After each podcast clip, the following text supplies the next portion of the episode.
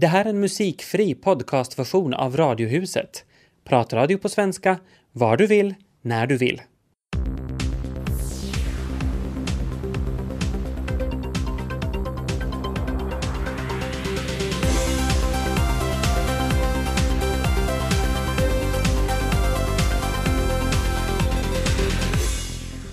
Här börjar Radiohuset måndag som håller dig sällskap i radion mellan 3 och 5. Österbotten är av tradition den del av Finland där man sysslar med pälsfarming. Får se hur det blir i framtiden. Vi ska i alla fall eh, besöka en gård just i Österbotten. Och om en halvtimme blir det Sporthörna där Chris och Vuojärvi håller i spakarna. Radiohuset måndag med Tobias Larsson och Tina Grönros. Välkomna med! Ja, det har ju varit en hel del prat om pälsnäringen på sistone. Mika Hornborg, som är verksamhetsledare för Finlands pälsuppfödares förbund, tycker att minkar som föds i Österbotten gott kunde få växa till sig i södra och östra Finland. Det vill säga på gårdar där det finns tomma hallar efter att man lagt ner olönsamma svin och hönsgårdar. Hmm, tycker man igen i Österbotten där pälsnäringen alltid varit stark. Nu finns rädslan att priserna på skinnen går ner. Vi ska till Tobias Andersson i Oravais. Han driver pälsfarm för några år, sedan några år tillbaka med ungefär 4 000 rävar. Ja, så har vi kommit in i ett av revhusen, eh, Tobias Andersson, pälsfarmare i Oravais. Här eh, har du tagit upp luckan nu också till ena burarna och här finns då en av rävarna. Nu får du berätta för en lekman vad det här är för sorts räv. Det här är en blårävshona som är årets eller fjolårets valp. Den är född 30 maj och den ska lämnas nå förhoppningsvis på många valpar till våren.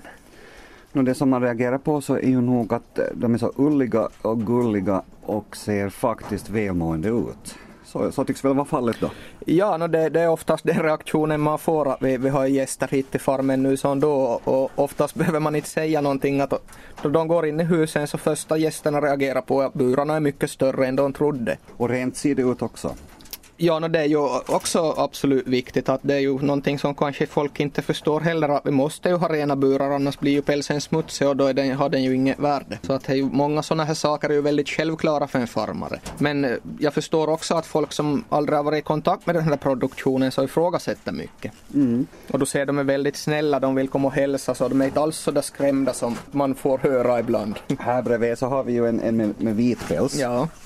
Men är det ändå en blåräv? Ja, det är en blåräv men en, en uh, vit färgtyp av blåräv som kallas för shadow. Ja. No, den här är ju här och nosar på mig hela tiden och den påminner väldigt mycket om en hund helt enkelt. Ja, no, de, de är ju ett pälsdjur. Just nu då, vad är det som görs? Eh, nu eh, så inväntar vi parningstiden. De här ska paras kanske i mars, april månad. De är väldigt sakta och lugna på vinterna. Vi, vi utfodrar dem och de, de dricker vatten. Och det är nästan som de går en och halv vide på vintern för de är, har väldigt lite aktivitet på vintern. Men, men då vi kommer in i mars och solen börjar skina så, så får de vårkänslor. Så då blir det mycket li, mera liv i farmen genast. De verkar ju ha det helt okej okay här i burarna. Buren är ju ungefär, är det en gånger en gånger en gånger en meter? Ungefär? I, no, I stora sätt. Det finns då ingen som helst liksom, panikkänsla någonstans här eller någonting. De verkar bara vara nyfikna. Ja, alltså de, de, de, de lär känna skötaren väldigt bra och man, jag märker alltid då jag har gäster med att de är väldigt nyfikna vem jag har med för de känner mig. Mm. Så de reagerar inte då jag kommer in själv men då jag har någon med mig så kommer de alltid fram och nosar. Så mm. De är nyfikna varelser. Är det alltid så här hos dig då att det verkar vara så här välskött och, och trivsamt?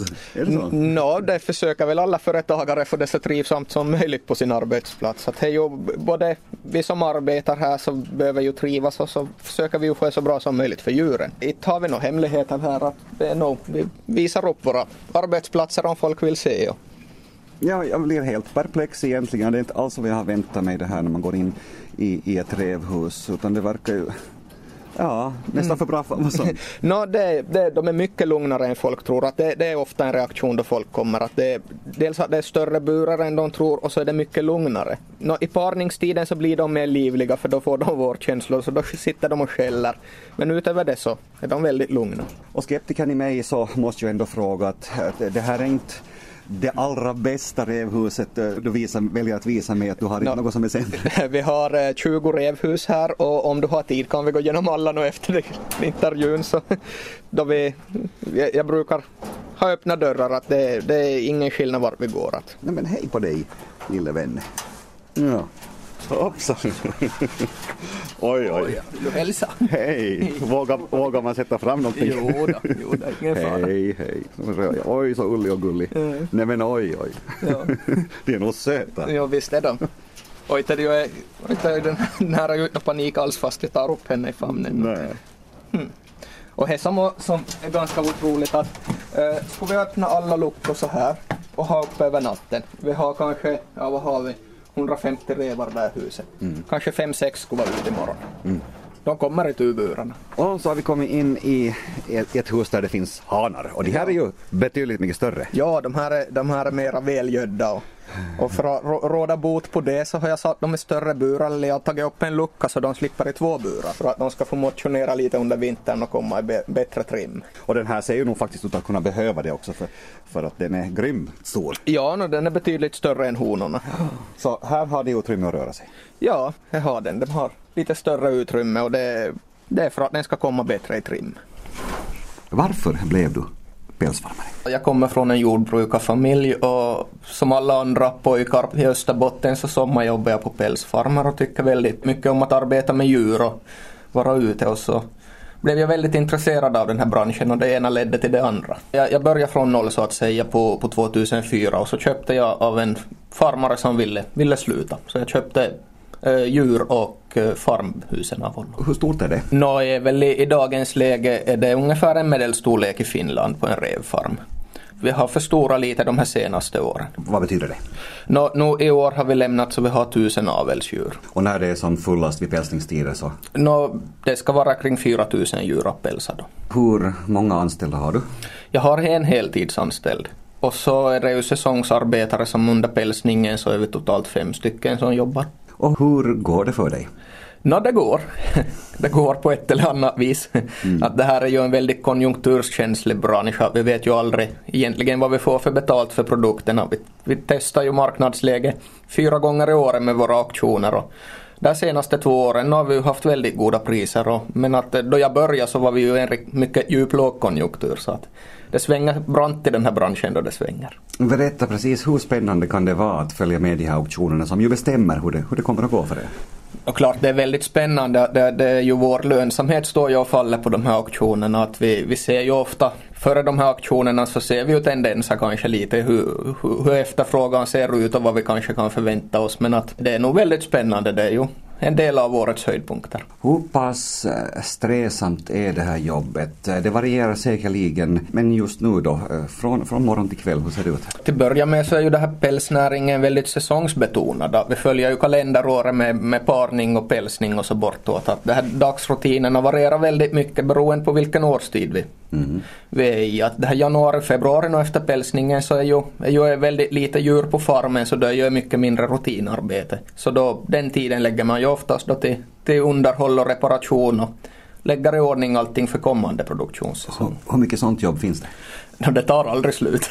det tar aldrig slut. Att det är ju som på vilken annan jordbruk eller djurgård eller företag, företag som sådant så jobbet tar väl aldrig slut. Att du gör så mycket du bara hinner. Ja. Och sen när det blir som mest intensivt, hur kan det då se ut? Nå, om vi kommer då eh, gå fram till slutet på februari, mars så börjar parningen och, och då blir det ju riktigt intensivt. Och, och som pälsdjuren har ju en brunst brunstperiod i året så att om du bommar den så får du inga valpar. Så det är sju, dag, sju dagar i veckan jobb i kanske en och en halv månad så då är det ju väldigt intensivt och kan vara väldigt långa dagar. Ja, hur många timmar kan det bli? Ja, no, det kan ju bli upp till 16-17 timmars dagar om det är riktigt bråttom någon dag.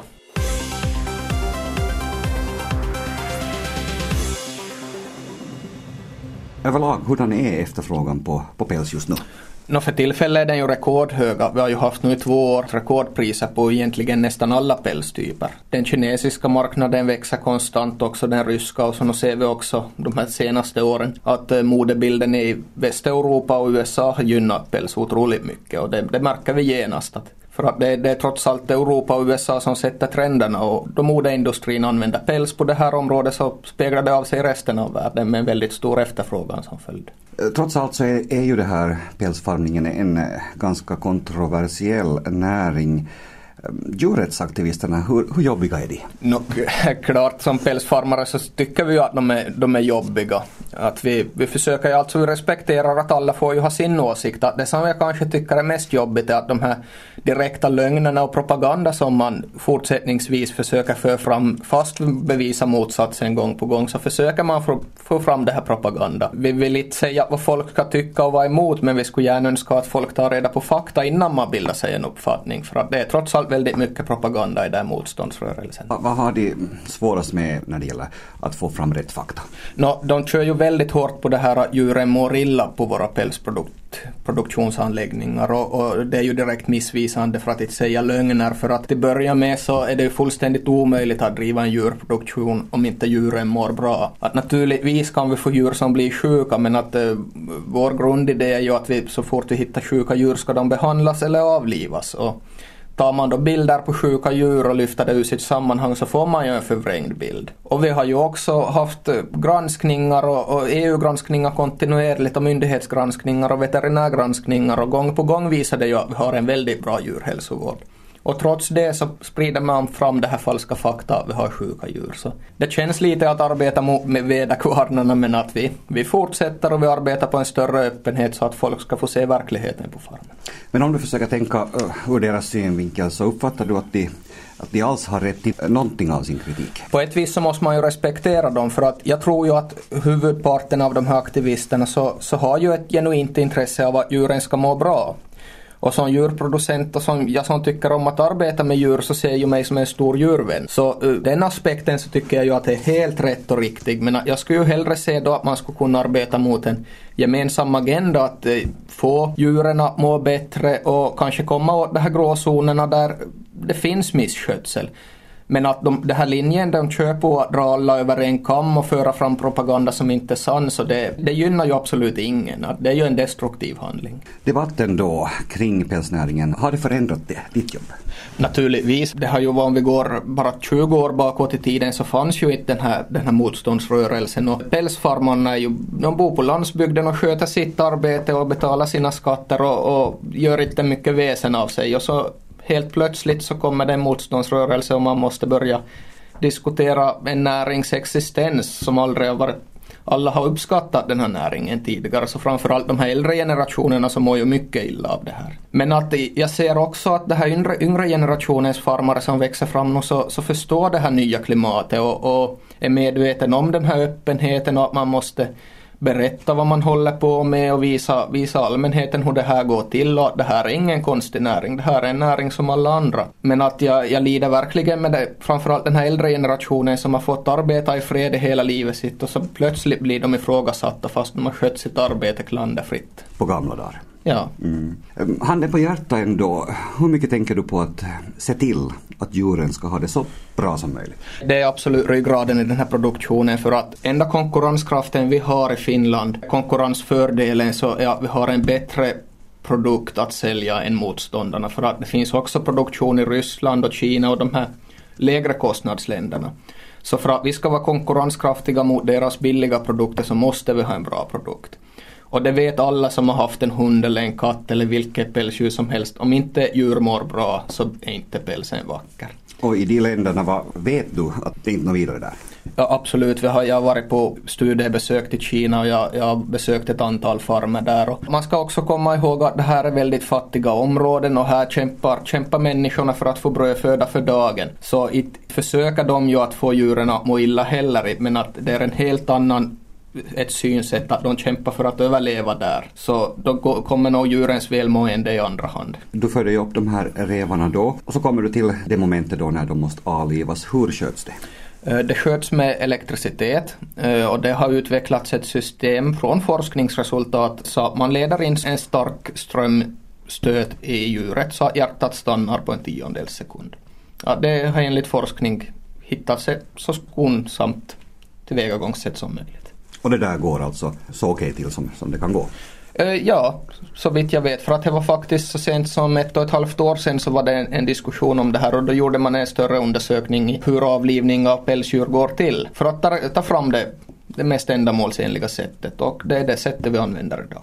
Mm. Hur ser du på det här, eh, är det, är det möjligtvis stressande för dig mentalt eh, att det här uppfattas som en kontroversiell näring? Man kan inte ta det till sig på, på det viset heller. Att klart det är stressande, framförallt nu har vi haft de här nya miljöskyddslagstiftningarna så vi har investerat stora mängder pengar bara för att bibehålla den här samma produktionsmängden, att de, de ska ha större burar och så bort då djuren. Och trots att vi har satsat så mycket pengar så får vi ändå kritik i offentligheten. Att jag tror det finns ingen annan näring som har satsat så mycket pengar bara för att förbättra djurens välfärd på ett och samma år som, vi, som farmakåren gjorde i fjol. Så klart det kan, det kan vara frustrerande att man gör så kanske mer än man klarar av egentligen enbart för det här och trots det målas det upp kritik gång på gång. Men vi vet också att eh, enligt undersökningar så är det över 80 procent av eh, finländarna som stöder den här näringen. Så att den här motståndsgruppen så, så kanske får onödigt mycket synlighet att de är trots allt en ganska liten grupp. Så att det, då man håller det bara i, i minnet så känns det bättre.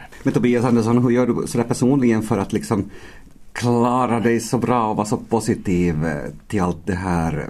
Har du oerhört mycket humor eller hårdhudad eller, eller hur, hur, gör du? Nej, man måste ha humor. man måste ha humor. Man, och så måste man ju hålla, hålla i bakhuvudet att det här, mång, mycket det här propaganda och det här så, så vet vi ju att det, det är inte sant. Att vi, vi gör så gott vi kan för att visa människorna den verkliga bilden och vi svarar på frågor så gott vi kan. Men att det hjälper att ha humor. Mm.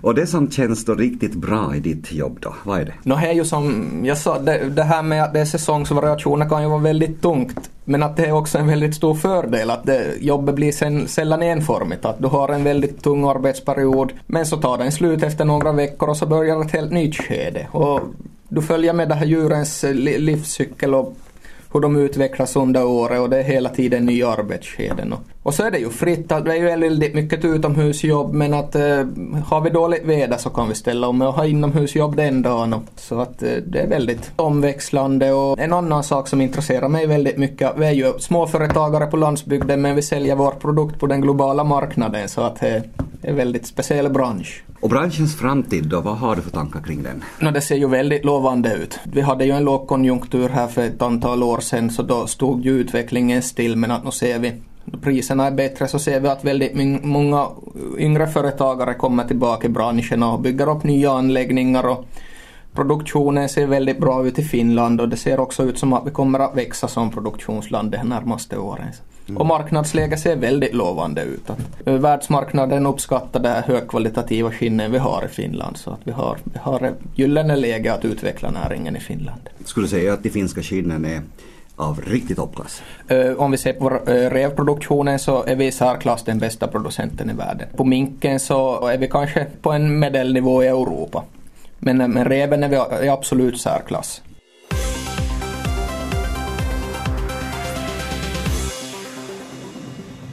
Tina, helt så här rak fråga, inte det minsta sökt.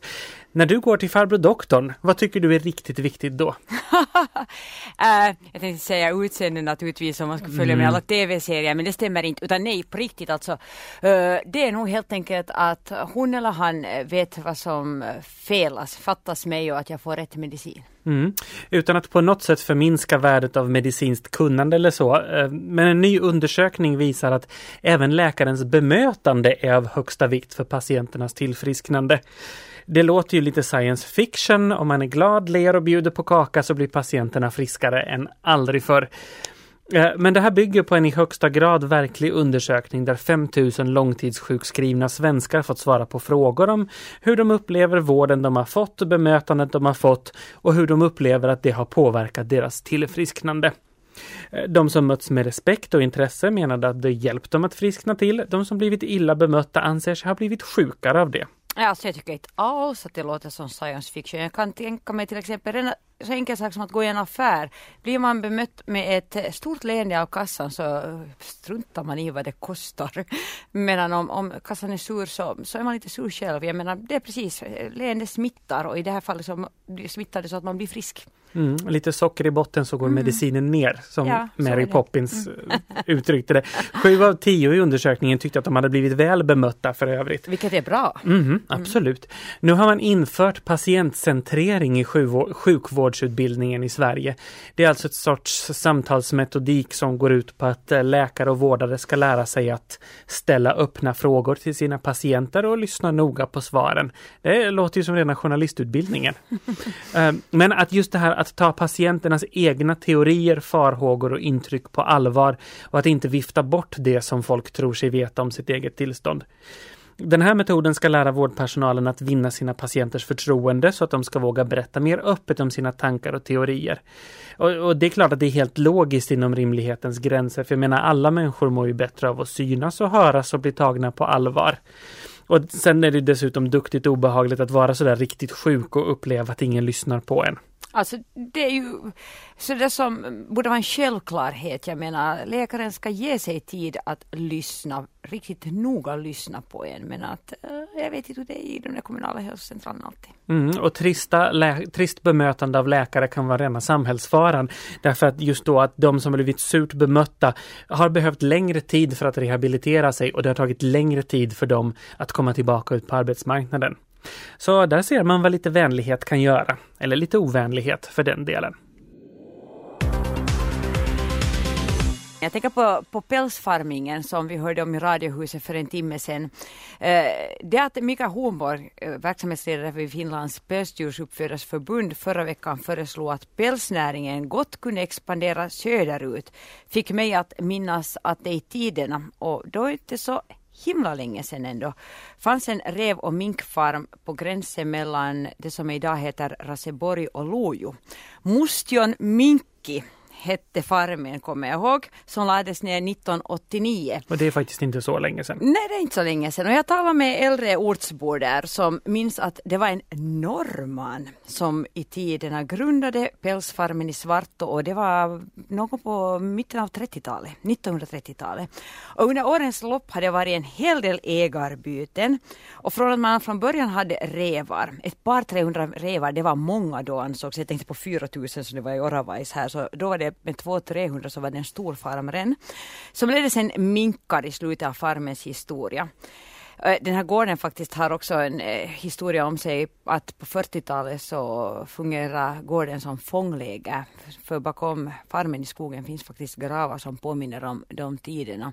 De här så kallade ryssgravarna. Nåja men, någon ny pälsfarm så lär det nu inte komma på samma ställe i alla fall. För den nedlagda farmen finns på ett, som man idag vet, viktigt grundvattenområde. Och Fast det har gått över 20 år sedan farmen stängdes och trots att marken har sanerats så att nitrat, så är nitrathalterna där fortfarande förhöjda.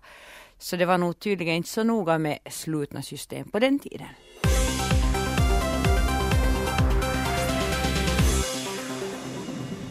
Invandrarkoordinator Börje Mattsson, välkommen till Radiohuset. Tack, tack.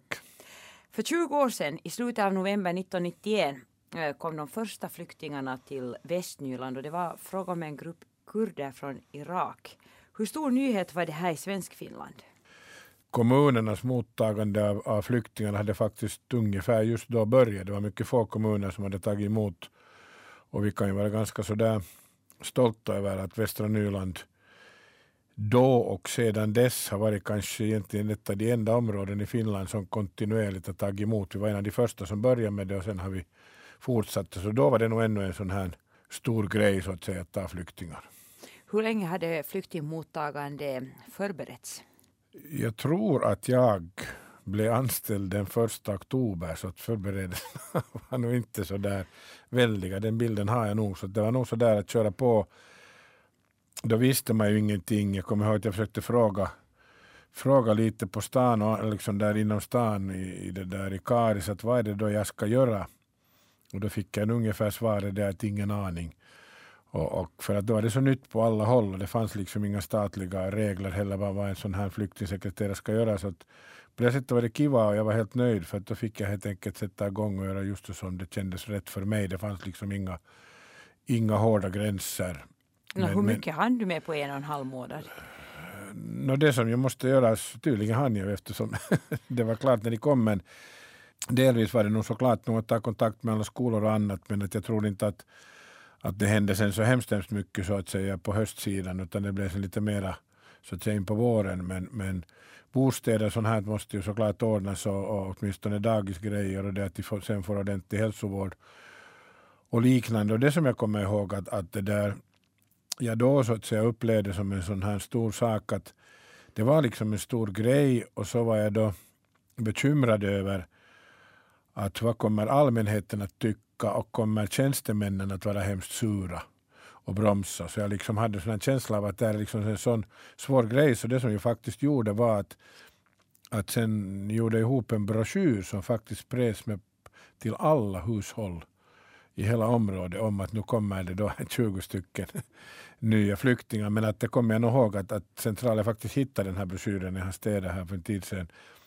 Så grunden i den var nog helt rätt. Det vill säga det som framförallt försökte säga är den att hej, det är ingen stor grej, det är ingen stor dramatik, det är inget speciellt att det nu kommer ungefär 25 nya karisbor. Det är liksom inte någonting väldigt och det var det här jag ville försöka få fram att det inte ska göras så sjutton dramatiskt. Och där skulle jag säga att det var helt alltjämt tycker det var riktigt den rätta linjen. Hur skulle du säga att ni sen lyckades med, med akklimatisering?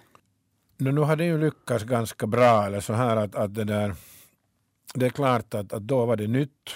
Då visste man inte hur man skulle göra eller vad man skulle göra. Man hade så att säga ingen sån här verklig erfarenhet att liksom sen dra sina slutsatser kring utan man måste ju pröva.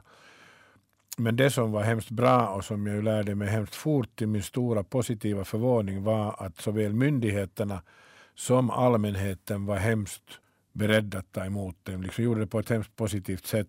Då satt vi genast igång, Då kommer jag också ihåg att vi ordnade en, en vän, vänfamiljkurs då i samarbete med Röda Korset. Senare så började vi ordna dem själva. Och det kom familjer till de här kurserna. Vi fick vänfamiljer sånt här så att det gick nog bra. Det som ju sen vi gjorde som alla andra gjorde var det här, men att vi var kanske bäst i hela Finland, i hela världen på det var att vi tog hand om dem så in i 17. Det var liksom allt för, allt för mycket omhändertagande. Det var liksom allt för sent. Vi ville med hela hjärtat, det var liksom helt okej. Okay. Vi ville ge dem ett nytt hem. Men vi gjorde det nog liksom för starkt så att säga. Och där finns ju den här faran som, som sen också bland annat undertecknare småningom började uppleva.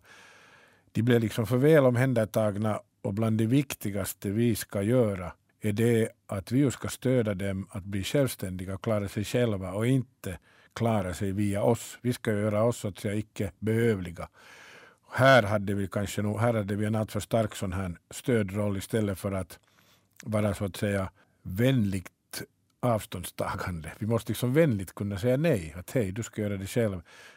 Och det kunde man nog se att, att det där, av flera av de som kom första gången så var det nog sen en ganska lång process att få dem självständiga för vi hade gjort dem alltför liksom vana vid att det fanns dessa tjänstemän som var så inne 17 snälla och som alltid sa, bland annat jag, att no problem, no problem, jag gör det här och det är det jag inte ska säga. Men de här första flyktingarna, nu fick de säkerligen ändå en massa hårda stötar. Nu fick de en del, ja, men, men det måste jag nog säga alltså att vi har nog haft hemskt lite öppen rasism, vi har haft hemskt lite konflikter och, jag tror nog att jag har en ganska bra bild av vad som hände och, och, och vet också de så att säga, öppna konflikterna som någon har skett, de är verkligt få och de har, de har nu nästan, de flesta fall har det rört sig om, vad ska vi säga, sån här machogrej om kvinnor. Det har nu nästan varit det och då har spriten varit inblandad och sånt här. Det har liksom varit mycket sådär traditionell manlig kamp. Men såklart att jag har mött säkert också sån här praktisk rasism, men relativt sett ganska lite. Vi kan också där vara ganska nöjda. Nej, men hur är det idag då i och med att uh, vi talar om främlingsfientlighet? Har främlingsfientligheten ökat eller har den bara blivit mer synlig och kanske till och med mer accepterad? No, den har ju, alltså, I hela Finland har den ju klart ökat i och med att den ju tyvärr, liksom då när den kom fram från vissa politiska kretsar och kom fram i samband med valet, och där kritiserar jag alltså de finländska politikerna nog mycket starkt för att där borde de finländska ansvariga politikerna ögonblickligen ha visat hej, det här godkänner vi inte. Vi har absolut nolltolerans när det gäller sån här ofördragsamhet och sån här helt klar, liksom tydlig rasism och istället så gav ju hemskt många politiker efter och liksom började spela på samma, samma så att säga spelplan och där tycker jag de gjorde helt fel. Och det gjorde att det fick sådär nästan halvofficiellt godkännande att man kan snacka på det här sättet. Och det har påverkat och det, det, det har nog synts. Men igen, så mycket har nog frågat de som vi har här och sånt och, och de säger att de nog har sitter ganska lite här. Att inte, inte det kommit på något sätt start framåt Möter jag det heller starkt. Då kan jag också se lite i ska vi säga, olika beslut och sånt här att det finns liksom en sån här större broms på men, men någon aktiv eh, fientlighet skulle jag nog inte säga att lyckligtvis i vårt område skulle ha uppkommit. Men pratar invandrarna om det? Ja, de pratar om det och de säger nog att de möter det nog. Eh, som sagt, så tror jag inte så mycket här, men de möter det nog när de rör på sig. De kan få liksom möta att få ett och ett lite kallare mottagande liksom i bussen eller spårvagnen eller liksom sånt här snäsande och sådana grejer. Men, men så där direkt. Men, men som sagt, jag tycker inte att de har framfört så hemskt starkt direkt på, på våra områden. Men Varför tror du att främlingsfientligheten inte är så uppenbar här i, i Västnyland? Jag tror att just att vi har gjort det som vi har gjort rätt så småningom var det här att, att all right, invandrare, so what? Att det är inte en stor grej, det är inte någonting som omstörtande för finländska samhället, det hotar ingenting. Att det sen däremot, och jag tycker och många andra, att det berikar vårt liv och berikar vårt samhälle och för mera färg och, och, och mångfald till, till västra Nyland. Men i alla händelser just det här att det inte på något sätt är någonting som man ska liksom göra hemskt special. Och jag tror att det här det gör att, att man liksom har en sån här lugnare, mera mogen förhållande till invandrarna. Att De är här och kiva juttu och liksom ingenting speciellt med det. No, nu bor här ju redan ganska många andra generationens nyfinländare. Ungdomar som har fötts i Finland. Hur mycket är Invandrarbyrån engagerad i deras liv? Vi kan säga så här att, att igen så ska de ju inte göras till invandrare. De om något är finländare, de är födda här och om de sen har så kallat blod som på något sätt har någonting att göra med Brasilien eller Sibirien eller, eller Somalien eller vad som helst har ju ingen betydelse. Och vi ska liksom inte vara dem som heller tar fram dem och säger hej, hej, hej, hej, vi har de här typerna, hur går det nu? De är en del av vårt samhälle riktigt hur som helst, men det är klart att, att vi bör följa med och eh, nu vet jag inte om jag också här är lite väl rosenröd, men, men ska vi säga ungdomsgårdarna och sånt här, så där är det tvärtom kunnat se. Och nu har, jag, har jag liksom, nu har vi tittat, nu följer vi med och vi har nog kontakt med hemskt många. Där är det hemskt kiva att se att du har liksom helt blandade gäng. Eh, du kan gå, vi ska inte göra reklam, men du kan gå på någon ungdomsbar där ungdomarna mycket hänger, till exempel i, i Karis. Gå dit en lördag kväll och du ser liksom alla olika skiftningar. Du ser och vet att här finns alla olika sorters också i andra generationer och gänget funkar helt ihop. Det, det också sån lite äldre farbror kan ibland gå dit och titta och sån här äldre farbror blir mycket glad. Mycket positiv när jag ser det här. Tack ska du ha Börje Mattsson, invandrarkoordinator. Tack, tack.